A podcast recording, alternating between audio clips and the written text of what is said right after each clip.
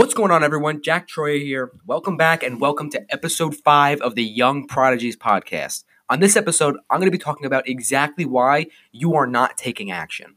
Now, you probably know someone, or it might even be yourself, and either yourself or someone has knowledge or an amazing idea to do something, or had total inspiration and the knowledge of how to accomplish something, but they could not get themselves to do it, even though they knew it was what they needed to do and it's exactly what they wanted.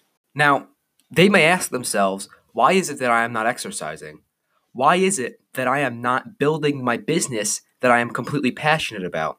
Why is it that I am not building my dreams when I know life is short? Now, there are circumstances in this world.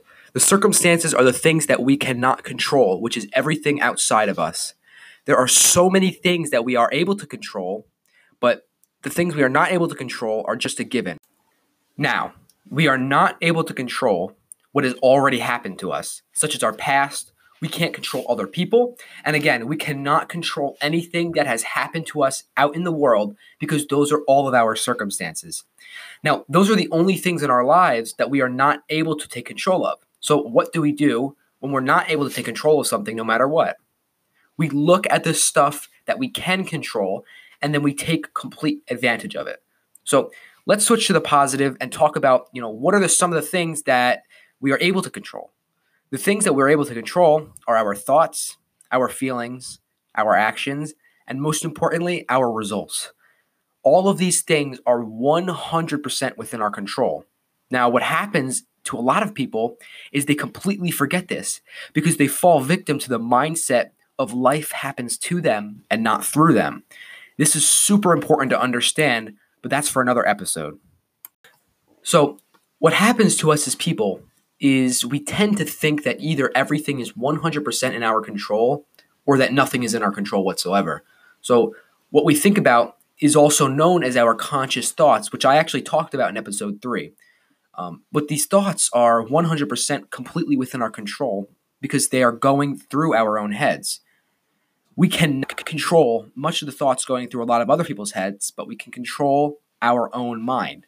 So, again, your circumstances are caused by other people, and you cannot control those people.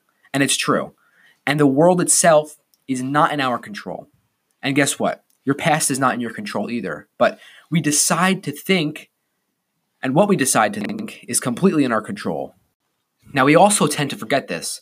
We do not remember everything that is within our immediate control. You also may think that your thoughts are not even within your control, but that's actually completely false. In fact, most of us don't even know what we're thinking. What's happening is that you're responding to the thoughts that you are not aware of. Now, this is important because our thoughts are what create our feelings. Everything you do in your life is because you are looking to feel a certain way. Just have that in your head because you know, it's a very good thing to know. But if your feelings are created by your thoughts and everything you do in your life is because you're seeking a certain feeling, I would think that it would be important to understand and know what you're thinking. The problem with this and the reason that everyone struggles is because when we were growing up, those who were teaching us did not even bother to try to teach us how to learn. What they did is they tried to teach everyone the basics of everything that's not even important in your life, like algebra, chemistry, geometry, and history. While if you're going into those fields, I understand, but for the average person who's trying to go into a different field, they're not even important. And what they're expecting is that learning what, you know, learning was a byproduct of teaching these kids certain subjects. What you need to know is that it's completely false. Kids can absorb knowledge and spit it back out, but they're not really taking it in and using it. What people don't do is they don't pull us aside and say, here's the deal. Everything you want in your life is because of a certain want for a certain feeling. They are the feelings that you are looking for by doing that certain thing, as well as the feelings that you're trying to avoid by not doing a certain thing. So, if our feelings are the most important things, don't you think that they should teach us that all of our feelings are caused by our thoughts, and maybe we should learn how to think on purpose? This is so we can create the feelings that we want. Now, it really would have been awesome if freshman year the guidance counselors pulled you down and they said all of this.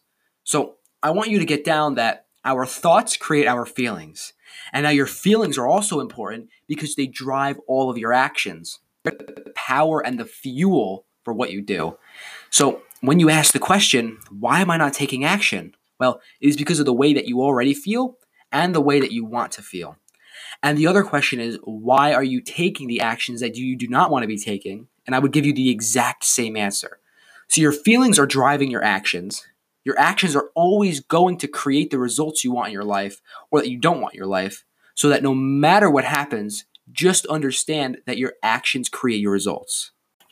Now, I'm going to use an example right here. So let's say that you are supposed to be getting a project or for your business done, and while you really should be doing this, instead you're scrolling through Instagram.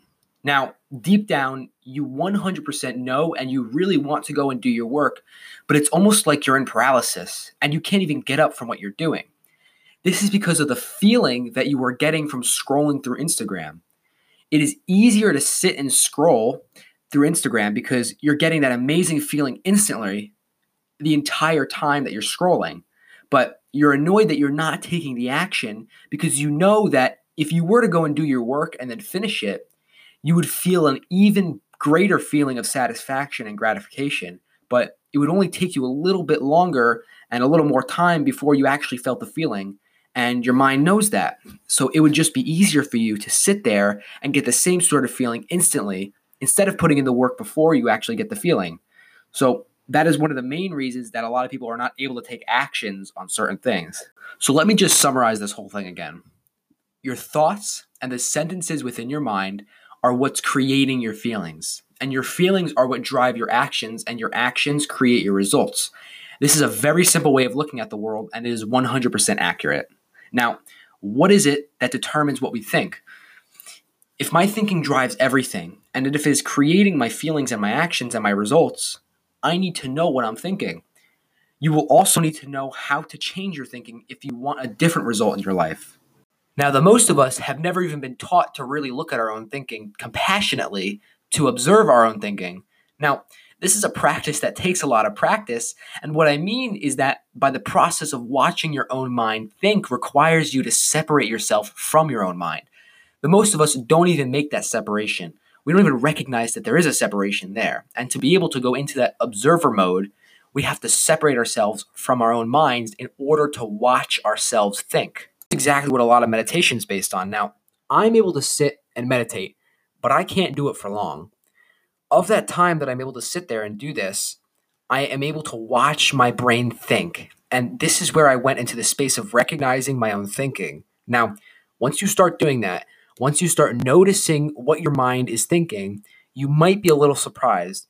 You also think that it makes total sense because if you realize that you may have been feeling sad, depressed, full of anxiety, or trapped, you'll start to see your thoughts that support the idea of you being in those certain emotional states. You'll start to see that there's little tiny things that you're telling yourself and that you don't even know you're telling yourself every single day that actually have a negative effect on you. Now, remember and write down, if you have not already, that your thoughts create your feelings, your feelings create your actions, and then your actions create your results. And if you use that little phrase and look at your own mind, you'll start to see exactly why everything in your life is playing out the way that it is. Now, if you're not seeing any of the, the results or the changes that you want in your life, you're going to say, okay, but I've already had a look inside my mind and I've observed it, get, get, get any of it, and I want to change it immediately. Now, I want you to understand that this is completely common in all of us. When we start to look at our own mind, we start being more conscious, and then you'll start to realize the negative thoughts that are going through your mind every single day. You have 60 to 75,000 thoughts in your mind every single day, and only 7% of those thoughts are positive. Now, if you've never directed your mind or never told your mind what to think, it may be thinking old thoughts from your childhood, you know, which will have a negative effect on you in the long run. When your mind is unsupervised, Picture it like a two year old child left in the house alone. It may have sharp objects and it might just be running around with them. Now, what might happen and what has happened to a few people that I've helped is that once they turn the lights on in their own mind, they are very tempted to turn them back off. What happens is they start to look in their own mind and they see and they recognize how much pain they're in and how much negativity they're creating, just don't want to deal with it.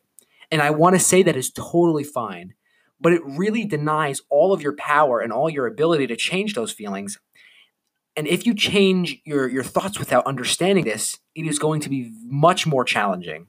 Now, the reason for that is most of us try to make a change from the action piece of our lives.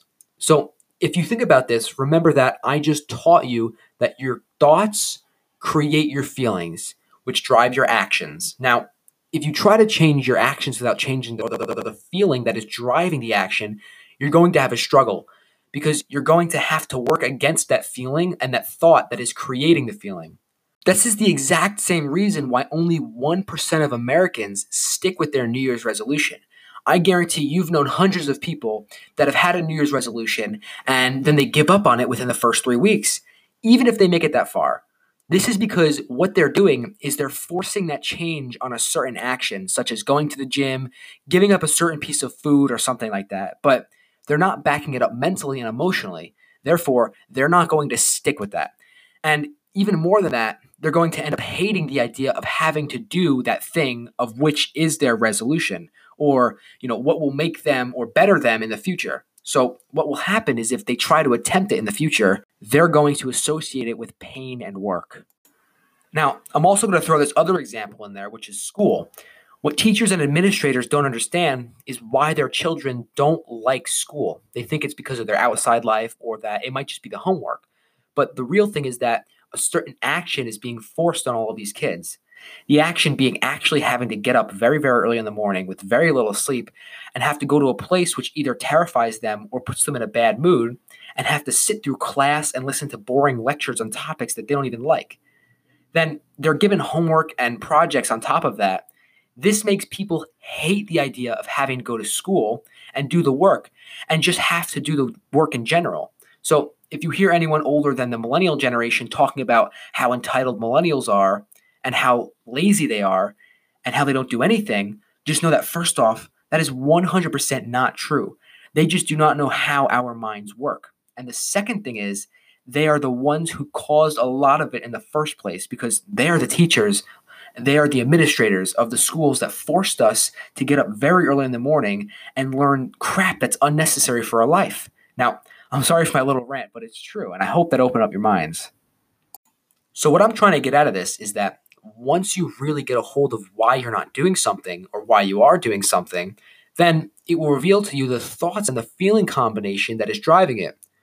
When you change that thought or feeling, changing the action becomes so much easier. This is why smokers will try to quit many, many, many times and they will have been unable to. But then they'll suddenly get into saying that they need to change their habits or else something bad's going to happen, and they quit the first week of the diagnosis.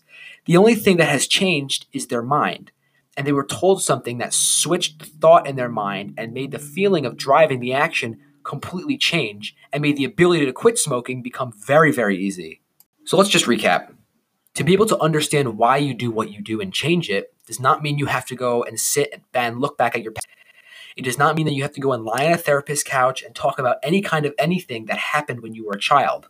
All you have to know is that the thought that you are thinking now and that thought that you may have been thinking since you were a child is what's causing your pain. You do not have to understand exactly why you are thinking it as an adult. You just have to recognize and recognize that you are, and then be kind to yourself in that recognition. I want you to also understand that every uh, every action in your life is because of a feeling, and that feeling in your life is because of the thought you are thinking. And I know I might just be a little repetitive, but I want you to get this down because this will help you in every aspect of changing your mind. Now, I don't have the five short action steps that I usually have for you guys, but I do have the process of the action steps that I want you to take, and I'll explain them here. What you need to do is really begin to look inside your mind and see what you are thinking. This will allow you to become conscious of your thoughts and ask yourself why when it comes to anything in your life, if you ask yourself why you're doing something that you're doing or why you're feeling the way you're feeling, the answer that you give yourself will always be a thought. And that is the best way to get to know what's going on inside your mind. What's going inside your mind is what will determine how you feel, how you act, and then the result that you get. All you need to do is practice and repeat this over and over and always be tweaking everything. Now, I just want to leave you guys off with this. And if you have not written this down, I've said it 100,000 times this episode, but here we go. Your thoughts create your feelings, your feelings create your actions, and your actions goals. With that being said, this is a longer episode, and I understand that. So I hope you guys got even more value out of this one. Let me know if the examples that I used really helped. And I really, really, really want you guys to start sending me DMs if any of this has helped you. And if you don't already know my Instagram, it's at Jack Troyer underscore. And if you could also message the Young Prodigies Podcast Facebook page if you're not on Instagram, that would be awesome too. If you have not already, go subscribe to the Young Prodigies podcast so you get notified new, new, new episodes that come out. I'll also be announcing it on my Instagram and usually my Facebook stories as well. Go share it with a friend who you know would really find value in this. And I will see you guys in episode six.